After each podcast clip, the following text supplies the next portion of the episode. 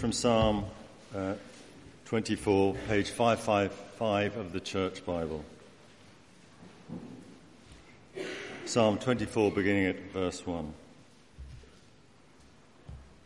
The earth is the Lord's and everything in it, the world and all who live in it. For he founded it on the seas and established it on the waters. Who may ascend the mountain of the Lord? Who may stand in his holy place? For the one has clean hands and a pure heart, who does not trust in an idol or swear by a false God. They will receive blessing from the Lord and vindication from God, their Saviour. Such is the generation of those who seek him, who seek your face, God of Jacob. Lift up your heads, you gates. Be lifted up, you ancient doors, that the King of glory may come in. Who is this King of glory? The Lord, strong and mighty, the Lord, mighty in battle. Lift up your heads, you gates. Lift them up, you ancient doors, that the King of glory may come in. Who is he, this King of glory? The Lord Almighty, he is the King of glory.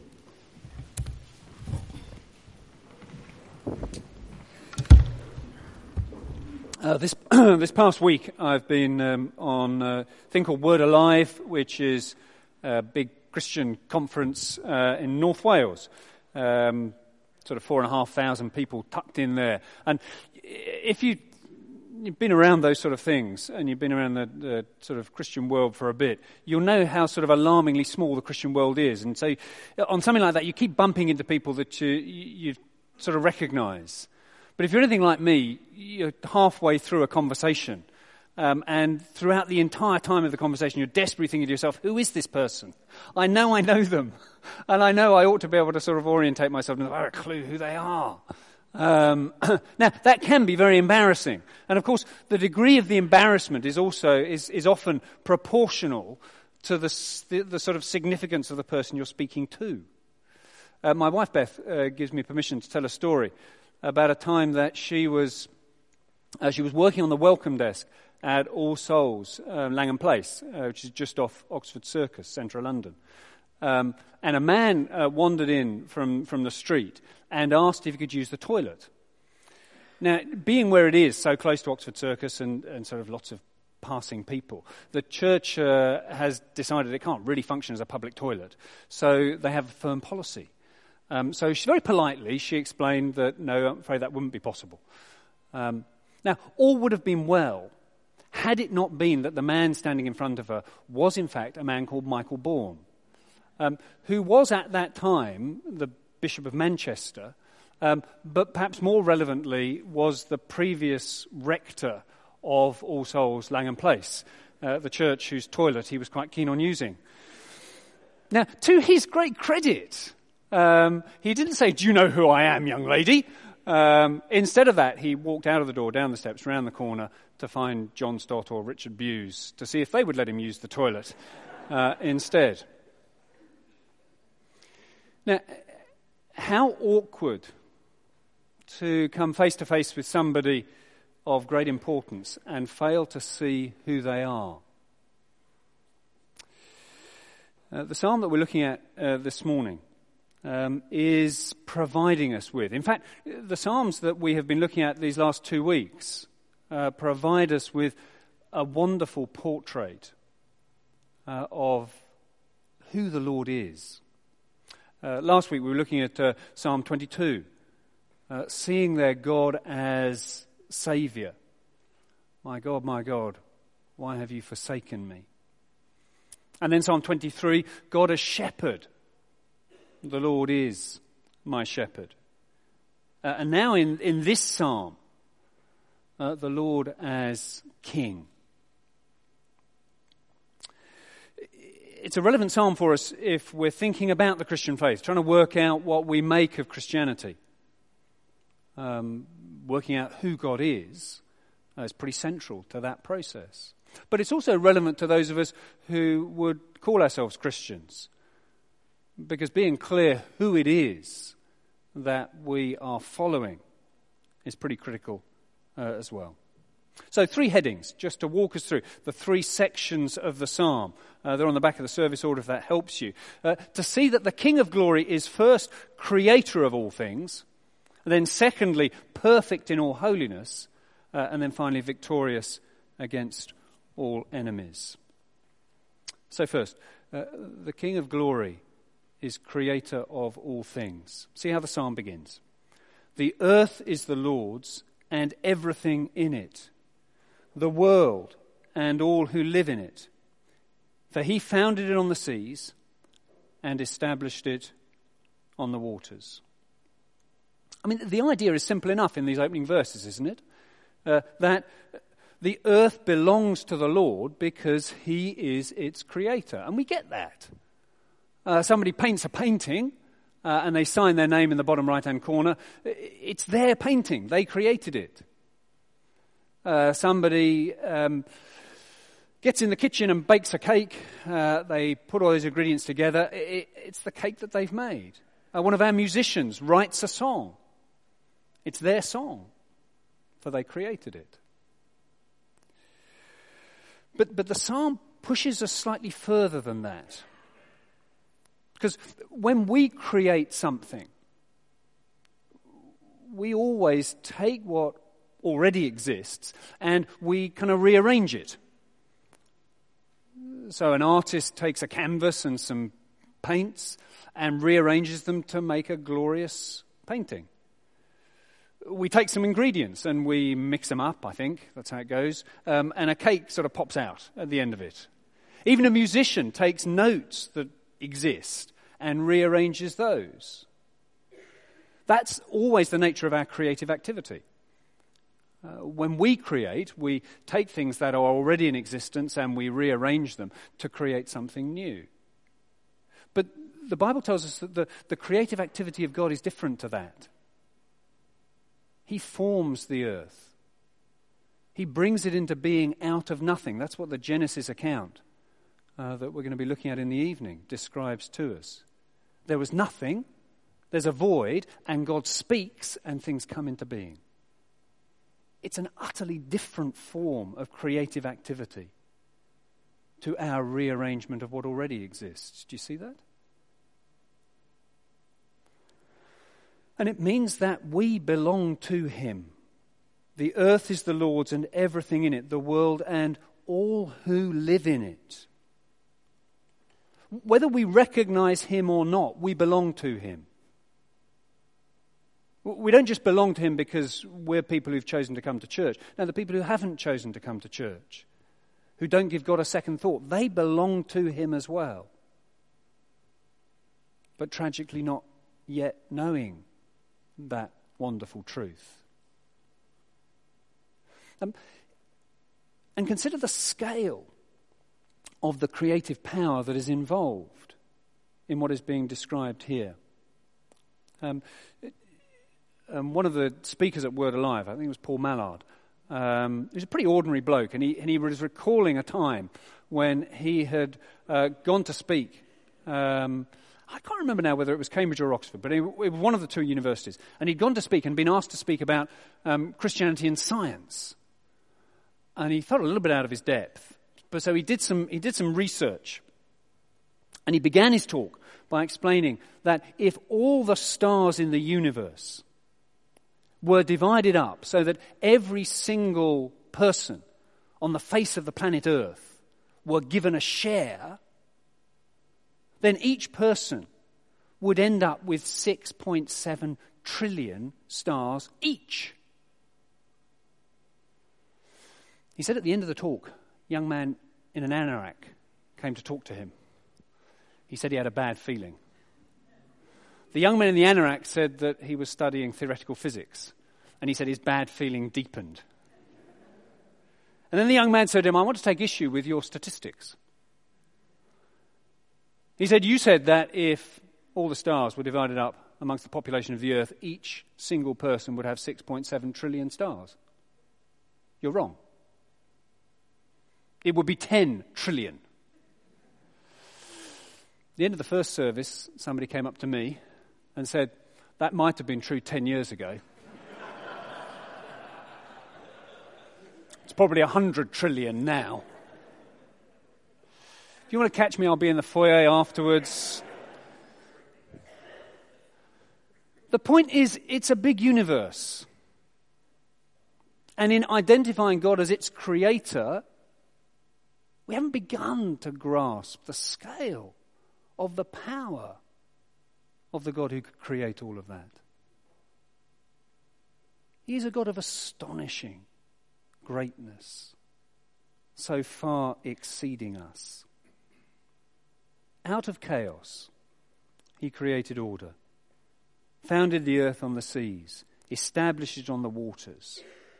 When we come to God, we come to a God far more powerful, far mightier than we have begun to imagine. Can't be right to saunter into his presence, as it were, with our hands in our pockets. Certainly can't be right when we come to the second part of the psalm and discover that this King of glory is not just powerful, but he is also holy. Now, actually, that's a great relief.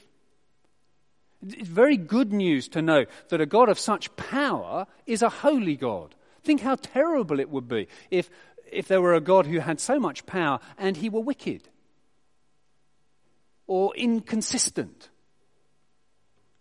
It'd be terrible to have a God yielding that much power uh, in, in an evil uh, and an unreliable way. But instead, we discover here that he is holy, perfect in righteousness, perfect in goodness. And that's why verse 3 asks the question Who may ascend the mountain of the Lord? Who may stand in his presence? How could you come into the presence of such a God, so perfect in holiness? Well, only someone, verse 4, who has clean hands and a pure heart, who does not trust in an idol or swear by a false God. In other words, to enter the presence of this God, you need to be holy as He is holy. That's the requirement to enter in. You have to have clean hands. That represents the things that we do. It represents where we click our mouse, who we wag our finger at, what our hands take, and from whom. And it represents every time that we shake our fist in rage.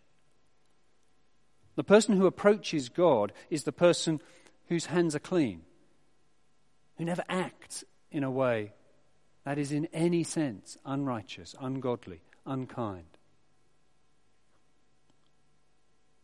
Whether those actions are in public or in private.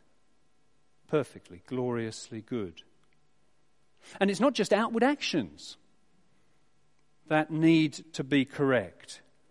God is concerned also about what is within. As well as clean hands, we need a pure heart. So uh, that stands for our motivations, for what it is that drives the actions that we do. It's not enough to do the right things, you need to do the right things for the right reasons. But the reality is how, how mixed our motives are even when we're doing something good. So I stand up here and I give a talk. I preach a sermon on a Sunday. And is my desire to, to try and speak God's word faithfully, truly, accurately? Is my desire to try and be a blessing to you uh, as uh, Christ Church gathered together? Yes. But is my heart also concerned with preaching a good sermon so that you might think well of me, so that I might seem to you to be eh, impressive. Yes, those motives are there as well. We can't untangle them, can we? We're doing good things, our motives so often mixed and muddled.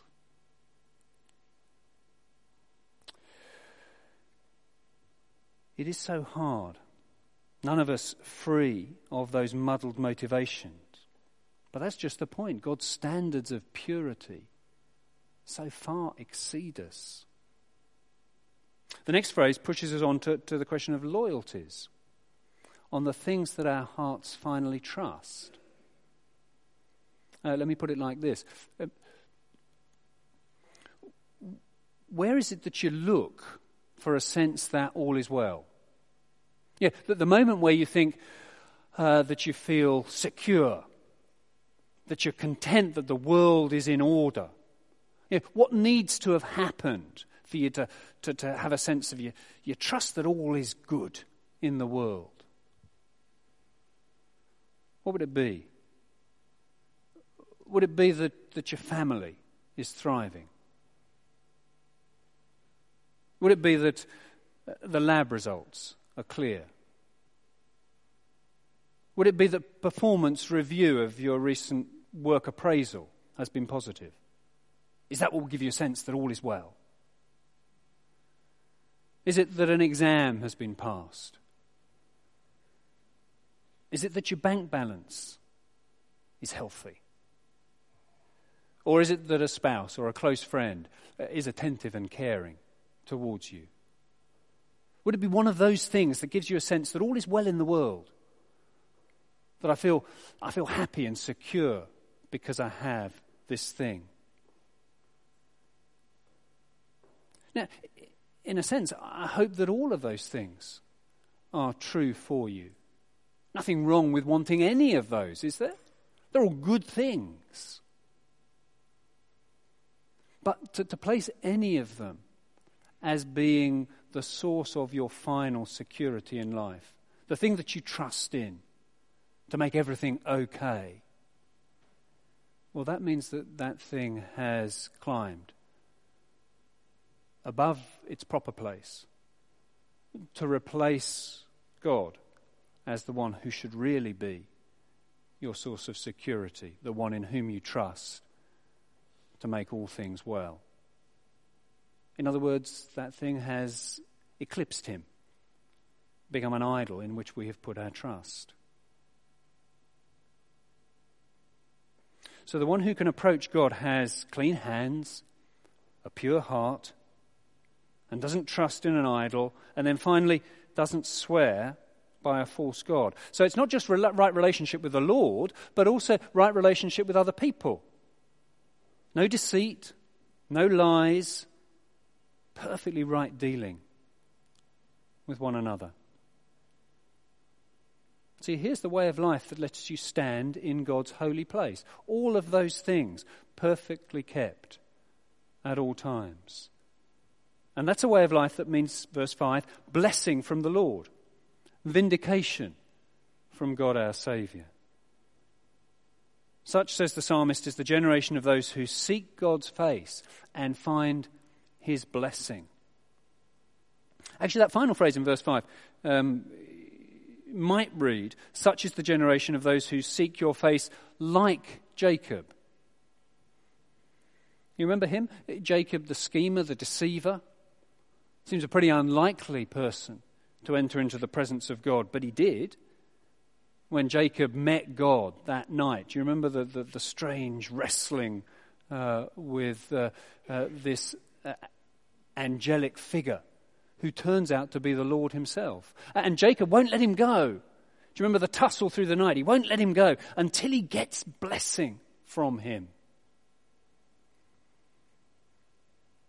To be like the person who seeks your face like Jacob. How badly do you want to encounter God? How badly do you want to know Him, to do business with Him? How passionately do you pursue Him? So, okay, let me ask you, how you doing? Clean hands, pure heart. Don't trust in an idol. Don't swear by that is false. Seek his face with passion and enthusiasm. How are you rating yourself at this stage? You know, are you going to score yourself out of 100? You up in the 90s, the 95s? Or are you thinking to yourself, ah, I don't even want to do the maths? I'm not like this. In my battle with sin and temptation, I lose again and again and again. It's, it's a funny thing, this middle section of the psalm, isn't it? Because in some senses, it's really delightful as we read this picture of what it looks like for a person to be gloriously seeking after God. Uh, to be living a holy life. It's a lovely picture, and we sort of we sort of warm to it. But then it's tremendously discouraging because we think, "But I'm not like that." In my battles with sin and temptation, I do lose. And that's what makes the final section of the psalm so important for us. Because we then come to the final section where we discover that the Lord is also a warrior king. And the significance of this is that where we do battle with evil and temptation and lose, there is a king who has done battle with evil and temptation and won. Uh, let me read the final section. Lift up your heads, you gates. Be lifted up, you ancient doors, that the King of glory may come in. Who is this King of glory? The Lord, strong and mighty, the Lord mighty in battle. Lift up your heads, you gates. Lift them up, you ancient doors, that the King of glory may come in. Who is he, this King of glory? the Lord Almighty. He is the King of glory. Some versions would have that phrase, the Lord Almighty, as the Lord of hosts, the Lord of armies. For this Lord of unsurpassed power and unsurpassed goodness has gone into battle with evil and won. Uh, and these lovely verses uh, from Colossians chapter 2 uh, capture the heart of the gospel message that there is a Christ who has fought the battle with sin and evil and been victorious. And wonderfully, gloriously, he, he gives the victory to us. When you were dead in your sins, and in the uncircumcision of your flesh. God made you alive with Christ. He forgave us all our sins, having cancelled the charge of our legal indebtedness, which stood against us and condemned us. He's taken it away, nailing it to the cross. And having disarmed the powers and authorities, he made a public spectacle of them, triumphing over them by the cross. It's the picture of a, of a victor this, this a public spectacle of, of marching back into the city, returning from battle, the, the, the heroic conquering victor. I don't know, whatever does it for you. It's, it's the double decker bus with the FA Cup uh, back in the hometown. It's the Allied troops returning uh, from the defeat of the Nazis. It is a glorious, wonderful picture of, of victory, of triumph. Uh, only the Allied troops returning after a victory like that is, is tinged by the recognition of, of all the lives that have been lost. But in this victory parade, just one life has been lost. Christ has died. But as we've just so gloriously celebrated at Easter, he has also risen from the dead, triumphant. Do you see the picture of the Lord God that this psalm places before us? King of glory, who is the creator of all things, exceeds us in power and might. The King of glory, who is perfect in holiness, utterly pure. The King of glory, who is mighty in battle, has won this great triumph for us. Well, as we close, how will we receive such a king? Um, across the way here in, uh, in Cambridge um, is the Great Gate of Queen's College. There it is. Uh, it's, it's, like lots of gates um, here in Cambridge, uh, and it's got, it's got a sort of little door in it. Um, and if you, you visited some of the colleges, you'll know what that's like. Um, there's a little door in the gate, and you open it up, and, and often there's a sort of little little steppy over thing which you don't notice, and you trip over that. Um, and actually, they're, they're, often bizarrely small these doorways, and you have to duck, get your head in. Uh, and underneath um, in order to get into the college. Now, you tell me. If Queen's College were to host a visit by Her Majesty the Queen, how do you think it's going to go? Do you think they're going to open the little door? So Her Majesty needs to sort of step over the little step and knocks her hat off on the, on the top of the doorway. It's not going to be like that, is it? No, no, no. They're going to throw open the gates. They're going to fling them wide as they receive the Queen into their premises. How will it be for you and I? How do we, how are we receiving the King of Glory? How wide, if I can put it, is, is your heart to allow Him to enter in? Do we see the scale, the majesty, the power, the might, the holiness of this God? And He would enter in. He would do business with us.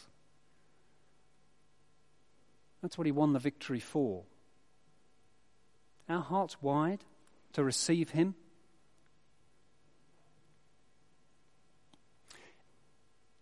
We need a God this big to enable us to do battle with sin in our lives.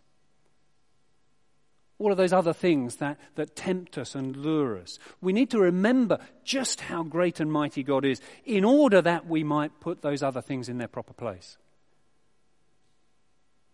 and have God in His. We need a God this big if we are to do battle with the fear that so often hampers us and crushes us to have the confidence to step out in faith.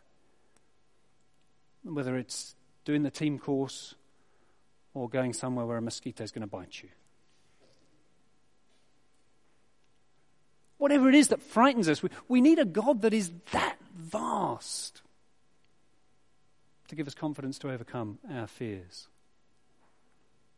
But so often, the God that we let into our hearts is shrunken pocket sized. So this morning, let's allow this psalm to confront us with the God of glory and fling wide our hearts to receive him. Let me lead us in a prayer.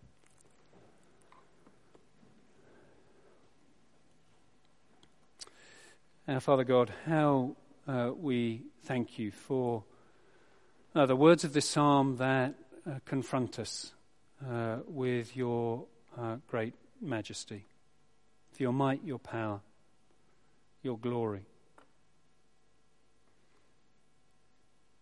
Uh, we're sorry, Lord God, that we do shrink you. and in our imaginations, in our day to day living, treat you as if you were uh, some sort of a, a pocket sized God for us, and not uh, the God who brought all things into being, uh, the God who is uh, pure and perfect in a holiness that surpasses us. But how grateful we are also uh, that though we do misstep in that way, uh, you are gracious towards us. You have fought and won a battle. So that though we trip and fail in relation to uh, uh, temptation and sin again and again, uh, you have won a mighty victory over evil and sin, and you've granted it to us. How we thank you for that. Uh, help us to receive you as you are, and help that reception uh, to transform everything about the way uh, that we think and live and praise. In Christ's name we ask it. Amen.